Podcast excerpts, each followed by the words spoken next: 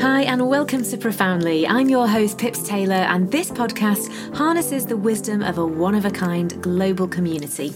Profoundly is for women who want to grow, learn, connect, and thrive. Each week, I'll be chatting to industry leaders and experts in our network. We'll be giving you a taster of what Fem Foundry is all about, and I'll be joined by guests to discuss burning issues for us today and sharing their life experience and inspiring us to just be. Fem Foundry is a one stop digital space for anyone who identifies as a woman to connect, learn, unite, and belong freely on their own terms. With this podcast, we'll be bringing our leaders to you, sharing industry expertise, personal stories, and advice to help you navigate every element of your life, from the professional to the very personal. No jargon, no filters, just open, honest conversation. This is real talk about the issues that affect real women, along with expert guidance, informed analysis, and honest discussion. You are very welcome here. If you want to just listen, we hope that you'll find something to inspire, educate, challenge, or spark your curiosity. And if you want to join the debate, connect with our guests, or find out more by adding your voice to our global community at Fem Foundry, our doors are always open. We're here to start the conversation, but we're hoping you'll be the ones to finish it. Welcome to the club. Now, if you're in need of some inspiration, then look no further. Today's guest is a serial entrepreneur, award winning businesswoman, writer, speaker, and pioneer of the organic food movement. Jo Fairley started her career in publishing and was the UK's youngest ever magazine editor at the age of just 23. After a successful career as a writer and journalist, she went on to co found organic fair trade chocolate company Green and Blacks, now approaching a £100 million a year year brand.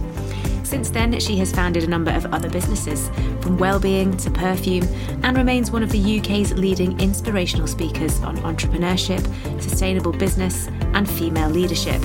I cannot think of anyone better placed to share their wisdom and advice on navigating life and business in an ever-changing world.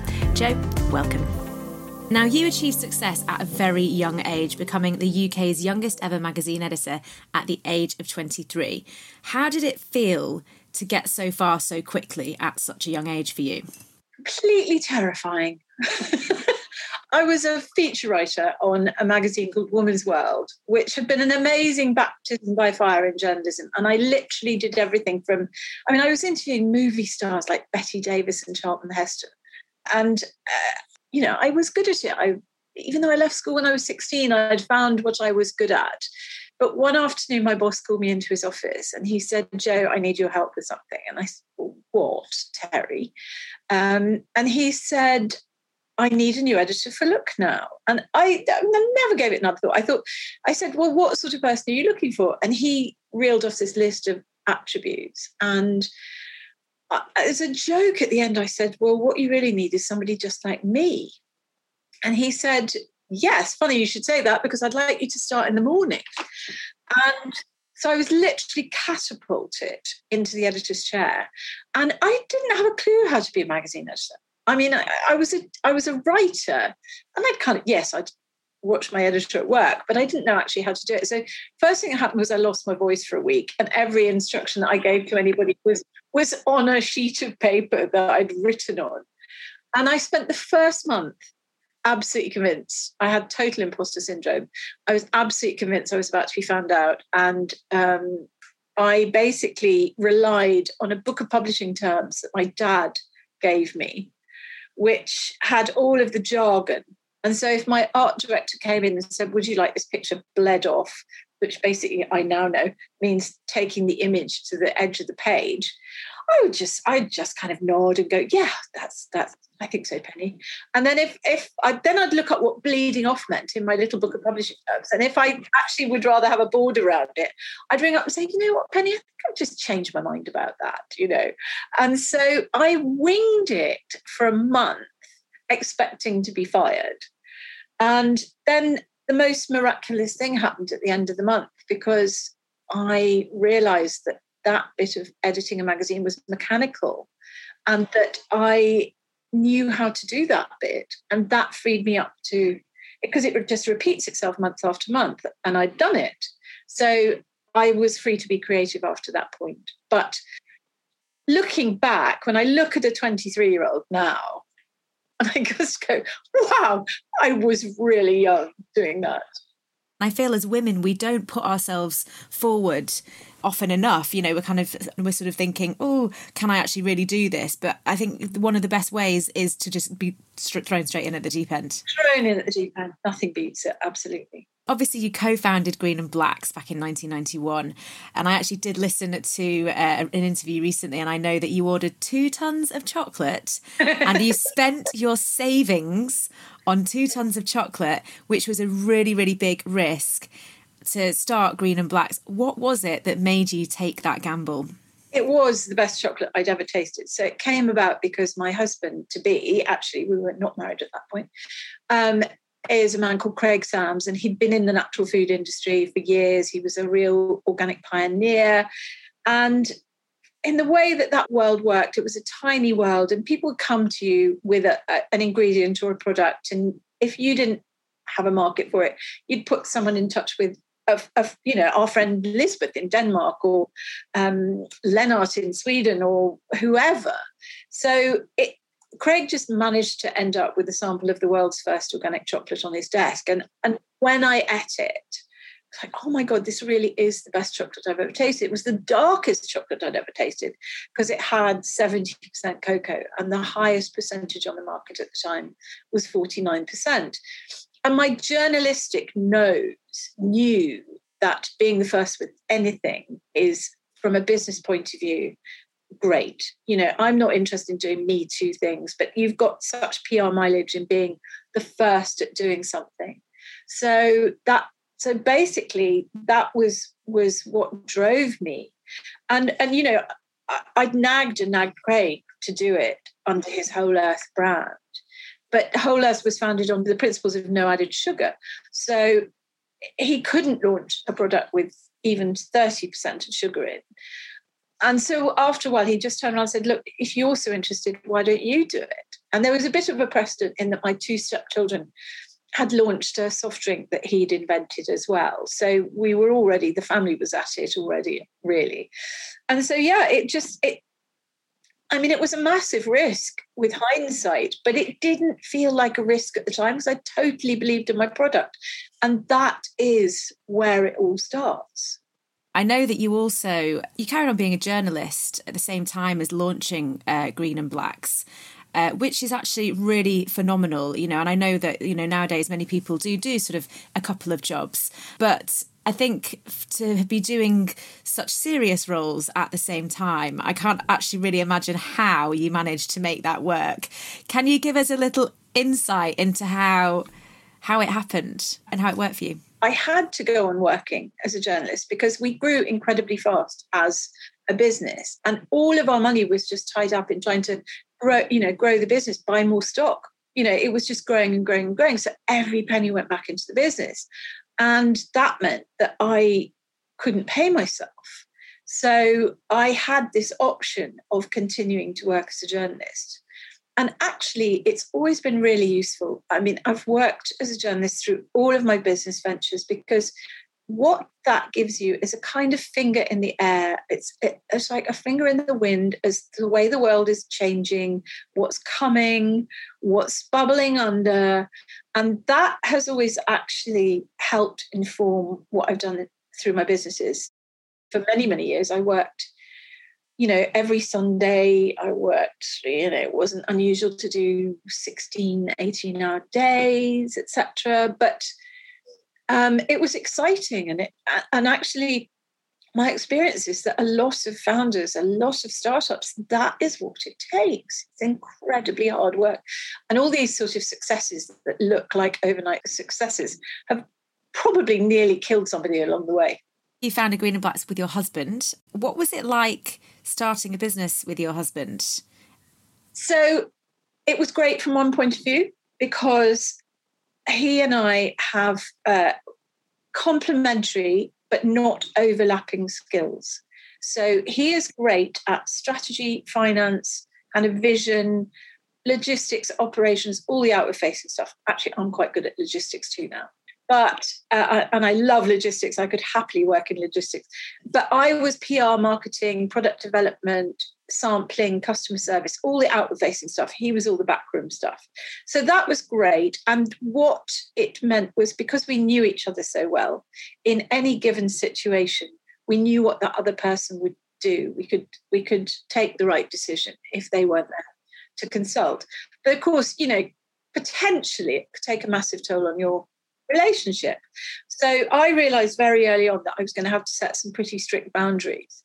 And after we'd had a month of not discussing anything except green and blacks, I I said, okay, we have to set a limit on this. So what we would do is um, go for a walk after work through the streets of Notting Hill, where we lived, uphill, down dale, and we would just he had this little gadget in his pocket called a Voiceit long before we could record things on our phones where if one of us had a bright idea he would capture it on that because i think buckminster fuller said that you have 42 seconds to capture an idea before it disappears i think that's sometimes quite generous actually then when we got home I mean, for a start, my stepson was living with us, so you know we had to have a family supper.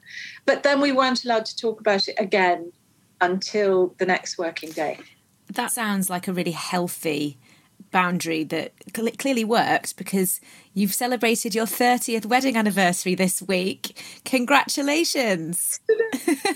I mean, it, it is a slight pinch me. Bloody hell, 30 years. That's that's a proper chunk of time. But I think it does say everything that, you know, I still adore him and he still adores me. And and I guess we, you know, we did manage to keep those boundaries. And in fact, when we went on holiday, I was like a small child. If you tried to talk about business, I just put my fingers in my ears and just go, I'm not just, I'm not talking about it. I'm not talking about it.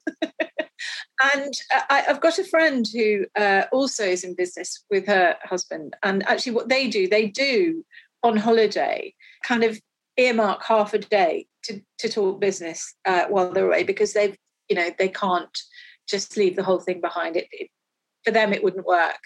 But I, I think it's really important to set those boundaries.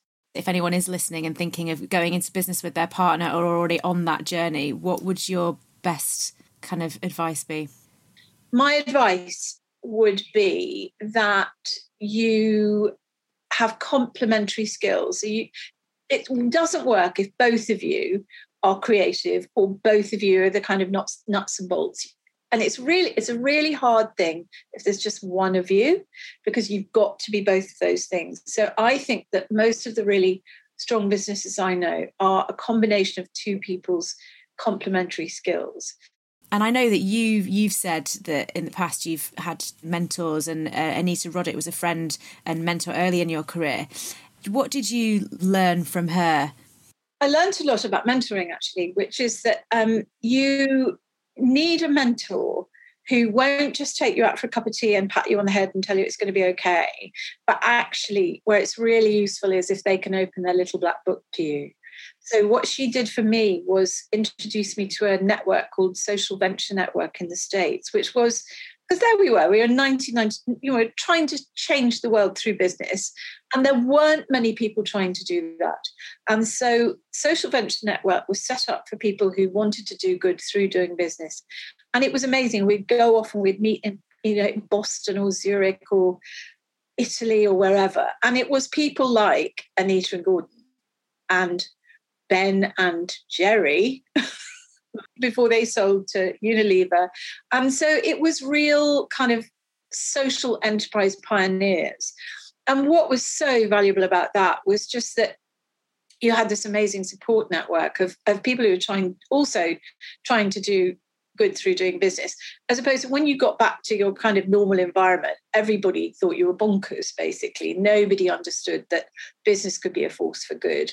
And so, what I learned from her was that a great mentor doesn't just kind of tell you it's going to be okay and, and you know, give you a, a, little boost every now and then, but they actually think about how they can open up their network to you and they they make introductions and they smooth your path. And so that's what i try and do when i mentor people is i actually only take on people who either from the beauty world which i still work in or the food world which i still work in because otherwise my contacts aren't going to be relevant to them so i've had people come up you know very nice people at speeches i've given and they've you know said will i mentor them but they're working in banking i they know more about banking than I do. uh, so, so I think that's key. So, what would you say along your way has been the best advice that you've ever been been given? Oh my god, that's the hardest question I think I've ever been asked. Um, oh my word, I'm not sure I can even crystallize it. I mean, it's just you soak up so many things, and it's not even just the advice that you're given, it's watching other people do things and learning from them and learning the body language, learning the language. And that's why I think it's been so hard for people during the last 18 months. I really feel for the legions of people, and I've met quite a few of them who have started jobs without ever even meeting their boss or going into the office or doing any of that stuff. Because so much of it is the non-verbal as well as the actually being told things. So i suppose funnily enough the best piece of advice I, is actually probably from craig from, from my husband. Because it used to i used to get gnawed up over um, competition you know, people who were copying us or uh, people who were trying to edge their way into our marketplace. And he said, look, imagine you're a jockey and every time you look back over your shoulder, you slow down. Actually, what you need to do is you need to have your eye on that finishing post and you just need to thunder ahead looking at that finishing post. And that way you'll stay ahead the, the competition. And I see it a lot. I see people get really, really exercised over what other people are doing in their arena. And while you've got to keep your finger on the pulse of what's doing, it shouldn't divert you from your course. Now, obviously, you are a huge pioneer in organic food. What would you say your biggest learning was from Green and Blacks that you've taken into your other businesses? Well, the most important thing is just we said we mentioned it at the very beginning the quality. So when you believe in your product, when you when it is as good as it possibly can be, then everything flows from there. It makes it really easy to sell, whether it's the end customer or in our case, a supermarket buyer or selling the story to a journalist or whatever. And so that is why we managed to make the leap out of, I mean, that and twinned with kind of a really good design because organic food until that point had been a bit earth shoes and lentils. Um, it had been a bit kind of oatmeal packaging and, you know, this palette of just, you know, beige and green and hazelnut. And what we did was we created a product that looked premium. I mean, it was premium, but it looked it too. And so it was that combination of something that was as good as or better than what's out there, better, I think, but with that design flair, which made us enabled us to make that leap from the niche of, of the eco world into the mainstream. And so that I think is um, I say that to anybody who's got any kind of project, which is whether it's organic, whether it you know is trying to be sustainable, whether it is a social enterprise. Um, basically, people might buy your product once because they're intrigued or because you know it's got that feel good factor of you're helping someone or you're helping the environment or you're helping the planet. But if it isn't as good as or better than what they're already buying they won't ever come back the second time. So it, we are on a bound those of us who are trying to change the world through the products we create and the businesses we create to actually do it better than what's already out there as one of the UK's leading businesswomen, like what would you say to anyone who's thinking of starting their own business or is at the start of their journey who may be listening to Profoundly? Don't copy somebody else. You know, if you want to get PR for what you're doing, and I still think PR, even in the age of social media, if you can get a media mention of what you're doing, it's incredibly powerful. It really is. It still registers on people's retinas in the way that nothing else does. Um, so don't do a Me Too product. There are still plenty of niches out there that need filling. If and my starting point for all my businesses has been if I need something and I can't find it, then chances are that lots of other people feel the same way. And I think that's a really good starting point. And it doesn't have to be the very first in the world, although that's always good, but even the first in your area So some of my businesses, so my second, I think it was second business, Judge's Bakery, which was a natural and organic uh, food store that we opened on our street. We took over an old um, kind of traditional family high street bakery where, you know, the bread wasn't great and there was nothing, you know, people went there because they needed to get a loaf of bread. They didn't go there as a, it wasn't a destination really. Um, and we transformed that into a kind of you know a real really humming natural and organic food store that sold meat and produce and deli stuff and wine and cheese and and great bread. I mean it was it was incredibly hard work. But the reason i started that was because we couldn't get good food in our town at that point. And i figured if i was coming home to hastings from London with two great big whole food bags hanging off my arms, the chances are that actually lots of other people wanted to buy good food too close to home. So that was that was that was it. Again, I opened a wellbeing centre uh, two years later, which is is doing very well now after the pandemic when it had to close. And there was nowhere in our town with a beautiful setting where you could have yoga classes from great teachers and a Pilates one to one and treatments. And so it's got nine rooms and a Pilates studio and a yoga studio. So it's not the first one in the world, but it was the first one in our town. And so there's a virtue in being the first in your town as well, in your locale. I just want to touch upon sort of this National Leadership Week is in November. And I would love to know from you what you think the best qualities are that make a really great leader and a great entrepreneur? I think you, on one level, have to be a control freak because you've got to get the detail of your business right, but you also have to be able to stand back and let people get on with things.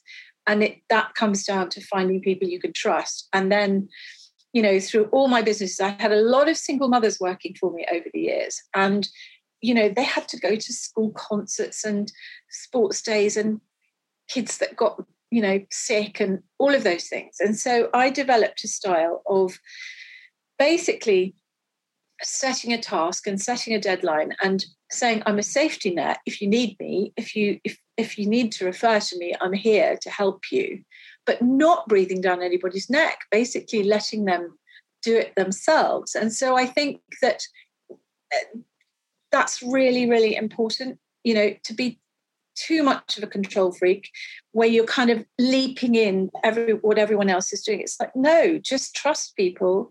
If you've got the right people trust them and they will they will never let you down. And nobody ever has let me down in that kind of using that as a leadership kind of tactic. I think i think you've got to you have to have a clear vision of where you're going and communicate that. And you have to also have a cool head so basically, what your team never want is to see their boss panicking over anything. As a successful woman in business, what do you think we can do about gender equality on boards? Do you feel like positive discrimination is a way forward? Okay, so I'm going to tell you a funny story here.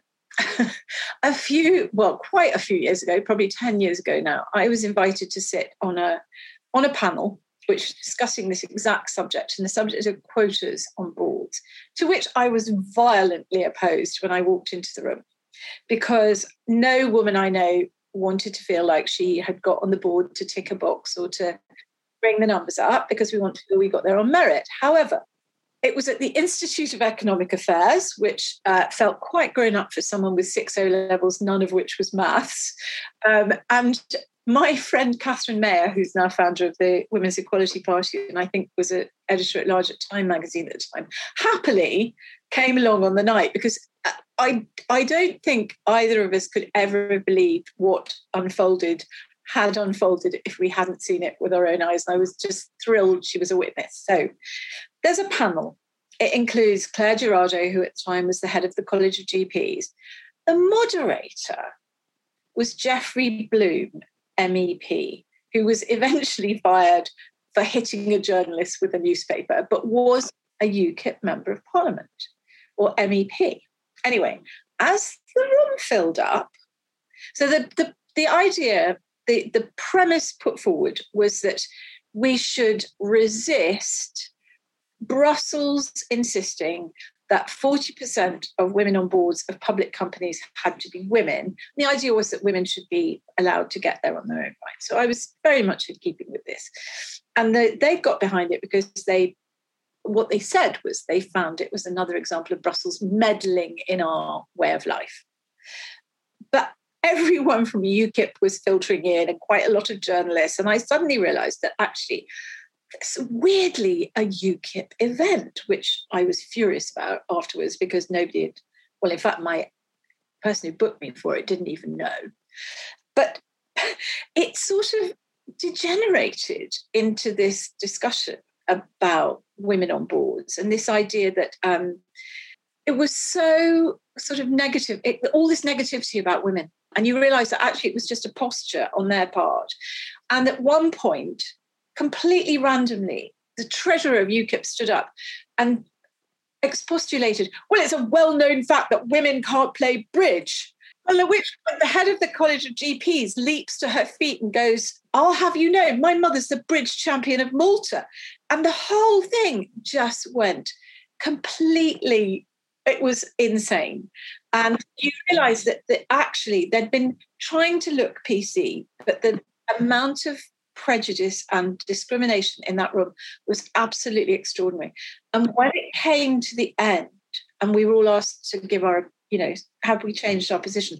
I said, I have absolutely changed my position because while there are still men like this in charge in the world, in senior positions, then actually, yes, a quota is required to get women in position where they will then prove themselves. But I said, you lot are dinosaurs and you're going to die. And when you do, you know, we will be running the world.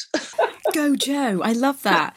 But th- that's so shocking. But this is such an interesting one because I, you know, I really ag- agree with you. It has to be on merit. But at the same time, I don't see how else we can level the playing field. I, I totally changed my opinion. It was so clear that that discrimination is still in existence and okay, if it has to be a case of ticking boxes for now, then fine, because we put a woman in that role and she will prove herself. Can I ask when this was? It was about 10 years ago. So several of the dinosaurs have died since then. But it, it was extraordinary. And if Catherine hadn't been there as my witness, I, I don't know what. I'd have honestly thought, did I dream that? Because I had not come up against that kind of prejudice in my career as a first of all as a women's magazine editor where it is an advantage to be a woman and then actually not really in business either but suddenly it was it was so toxic and on equality and gender pay gaps, obviously Equal Pay Day is also in November, it's this month. And that's obviously the national campaign led by the Fawcett Society and marks a day where women effectively on average stop earning relative to men because of that gender pay gap. How do you think we can help sort this gap out? I wish I had a magic wand because it is a thorny issue. And I I do think, I mean, we all want it to happen immediately, but I do have to remember that I think was it only in 1972 that women were able to start sitting on juries and things. I mean, it, you know, and it's it's only hundred years since we've had the vote. So in in the, I think we also while continuing to fight for equality, we do have to slightly go, well, a lot has happened and it will happen. But, and I'd love to speed it up, but I do think it does slightly require the death of the dinosaurs still for it to happen. And then it will happen. Because, you know, the, the sons of the women who read Cosmo when they were young have grown up absolutely believing that women should be paid equally. But there is still that kind of top tier at the top of business from which it trickles down that grew up when I mean they've probably still got wives who work who stay at home and plan dinner parties and you know play bridge. um, and so I genuinely think it will be a natural thing. And yes, I would love to speed it up, but short of you know eliminating all of them. I'm not sure. I'm not sure we can speed it up. I wish we could. I just want to touch upon, and I know that you're really passionate about ethical and environmental issues, not just obviously the importance of organic food, but also, you know, within business. Obviously, this is very much the issue of the moment with kind of COP26 happening recently. What are your hopes for the conference and, and the changes do you think that need to be made? Well, I hope that finally it's on people's radar and and and what I really want people to understand is is and I think actually this is the message that's coming out of COP26. I went to a Soil Association question time event about 15 years ago, and there was a wonderful Indian environmentalist sitting on the panel called Vandana Shiva. And one of the questions posed to her was, Do you think it's too late to save the planet? And she very wisely just smiled and said, The planet will be fine without us. At which point, this kind of penny, I could hear a large penny dropping for most of the audience. It's like, okay, this isn't about the planet. This is about the survival of the human race. And I think that people are scared to say that. And so we talk about saving the rainforest, or we talk about plastic in the ocean, we talk about climate change. But what I mean, there was a great meme that went around this week of a dino. Sorry, I keep bringing up dinosaurs, but it said, "We had an asteroid. What's your excuse?" So basically, it was saying, "Okay, the asteroids wiped out the dinosaurs, but you know, we haven't got an asteroid. We're doing this to ourselves." So I think a little bit of kind of uh, talking about the nitty gritty of what this actually means would be a lot more powerful than just uh, the pussyfooting around of, of you know, and it, it's scary. It's it's people don't want to confront scary stuff, but I think we have to now. What would you like to see businesses do to be more sustainable and to play that part? Well, I mean, I think the pandemic did a huge amount stopping business travel, which is a, obviously a, a, massive thing. I think we all have to limit our travel personally, you know, I used to go off for nice weekends in Europe and things, but the pandemic made us have nice weekends on the train in England and, and Wales and Scotland. And they were just as nice. All you, all you really need with a holiday is a change of scene, not necessarily a complete uh, switch of country. So I think there's that. I think, I mean, there is more going on, funnily enough, than people talk about because, and I think this is a, a kind of rule that applies to individuals as well. So the perfect is the enemy of the good. So I often work with businesses where actually they're doing quite a lot from an environmental or a social point of view, but they don't talk about it very much because they're worried somebody's going to go, yeah, but you're still doing that. You're still doing X, Y, and Z. And it's actually a journey of a thousand miles that begins with a single step and then another step and then another step But because they're not perfect yet, they don't want to talk about what they are doing. And I would say the same to individuals. It can feel incredibly overwhelming. And you think, oh, I can't become completely environmentally sustainable. It's all about little steps that all add up rather than feeling like you've got to be perfect for the whole thing. Nobody's perfect. But that doesn't mean that you shouldn't make changes and do things differently. And my biggest thing is is waste of resources and, and that's why i think that using stuff up and not constantly buying new um, I mean, I think the whole fashion industry has a real, it's a conundrum for industry generally, which is that they're trying to create more sustainable versions of fashion or beauty or whatever. But actually, the really sustainable thing is to wear your old clothes and and not buy new yeah not buy new and it's to use up your beauty products rather than buying a greener cleaner version of them etc and so uh, unfortunately the entire global economy is kind of based on this idea of constant renewal and and and upgrading of stuff whether it is cars or um, houses or curtains or kitchens or whatever. And actually, we somehow have to navigate a way through making use of what we already have. Yeah, I think you're totally right. but that's hard to implement on a very consumer focused world. It's very hard. It's very hard. But for example, I needed um, to kit out a kitchen recently. And, you know, I could have gone to Neptune or Devolo, Dev, whatever they're called. Um, and I went on Facebook Marketplace and for £995, I got an entire new, old, like 15 years, solid wood kitchen with a Smeg cooker, with a Smeg hood, with a microwave, with a sink. And and I'm reusing it. Now, Jo, we mentioned your wellbeing centre in Hastings, the Wellington Centre. I want to know what well-being means to you, because obviously our pillars at Fem Foundry are physical health, mental health, spiritual health, and financial health. So I'd love to know what well-being means to you. It means it, it is a mental and physical balance, basically, for me. And I know that I have to invest some time every day in trying to achieve that, whether it is that, you know, I did a 15 minute walking meditation this morning, which meant that I could be outdoors and get some of my 10,000 steps a day, um, as well as, uh, you know, clearing my mind for a presentation that I had to make this morning. Um, I religiously take my supplements, especially over the last 18 months, because, you know, I want to stay as well as possible. Um, I do yoga uh, at least once a week. And, you know, people sometimes say, well, have you got time to do it? But actually, weirdly, when I do do it, it's like it takes an hour, but it gives me two hours back somehow because I've, I've got clarity of thought. I've got, I'm feeling calm. You know, I've, I've stretched all my muscles, etc. So, but I think it's something that has to become habitual.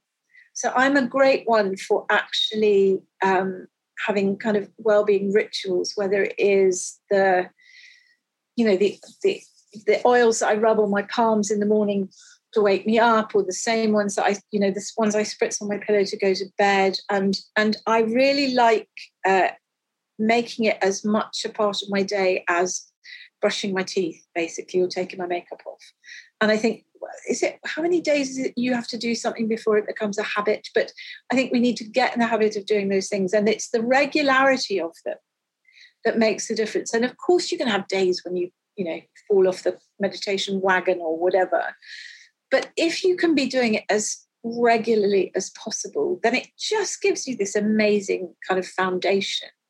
Um, and when your day gets difficult you've got some some water in your well. You've got you've got something to draw on. And i think you know that's one thing from the pandemic is you know being forced to slow down and really look, at our like hectic busy lifestyles and you know think, thinking about how we look after ourselves how we get the best from ourselves which is also a lot of what Fem Foundry is about. And I know you've written a lot on about beauty, both as a journalist, your uh, Beauty Bible series, and you're also one of the founders of the Perfume Society. And I know we're both huge fans of fragrance. I just want to touch on this really quickly. Um, why did you start the Perfume Society? I started the Perfume Society because I felt that there was no kind of hub for people who love perfume that brought together uh, that offered events and you know we we have a magazine and uh, we do discovery boxes where you can smell before you buy. Um, and there was nothing that kind of brought all those things together.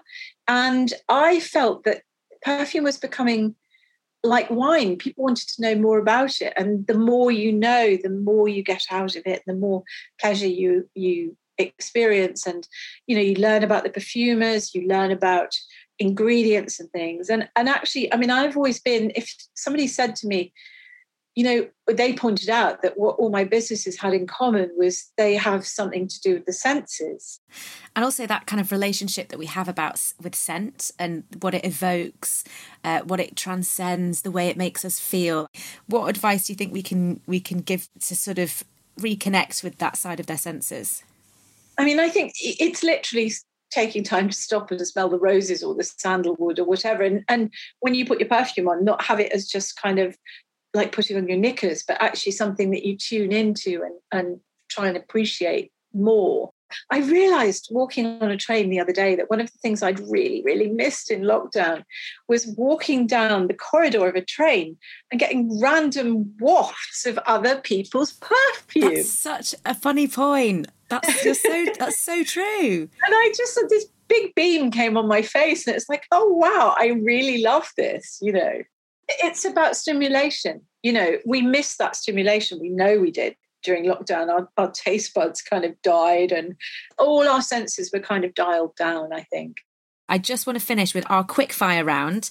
Uh, so, as I mentioned, our pillars are mental health, physical health, financial health, and spiritual health. What, what works for you, and what's your best advice on looking after our mental health? Mental health is meditation, calm.com app every day religiously, lots of different meditative options, and a little breathe button that kind of breathes in and out. If you need to calm yourself down, just you follow the, the bubble and it and it goes in and out. And before you know it, your blood pressure has gone down. But that for me is the kind of number one. Amazing. And what about your physical health? How do you look after that? What works for you? 10,000 steps a day, or I think my average, I'm just going to look it up. I think the annual daily average is running at about 10,346. That's amazing. A day. And that is, I really like it when I can get use it to get from A to B, but I will make myself go on walks at home. And I know that if I'm walking, my whole body works better. My digestion works better, my head is clearer, and I can eat, you know, reasonably without ever having to watch what what I eat. And then finally, spiritual health. Do you, are you in touch with your spiritual self? Are you a spiritual person? I mean, I think my spiritual self is probably to do with kindness, and I'm I'm not a religious person, but I think that that there is a kind of spirituality to kindness, and I think that's what at the core of of organized religion at its best. It's about kindness. It's about being open to other people about about not being judgmental you know? So i think trying to be kind is is a spiritual act on my part. I mean i like to think i'm naturally kind but consciously kind is uh, is something. But i mean i don't i don't practice any kind of religion per se. But I, yeah there's lots of ways to be spiritual Brilliant. Well, Jo, thank you so much for coming on for Profoundly and for taking the time to offer your pearls of wisdom with us. You can, of course, connect with Jo in the Fem Foundry app. And it's been a real pleasure to chat to you. I massively appreciate all of your incredible advice. Uh, I think this is going to be one of my favourite episodes of serious inspiration. It's so nice to see you.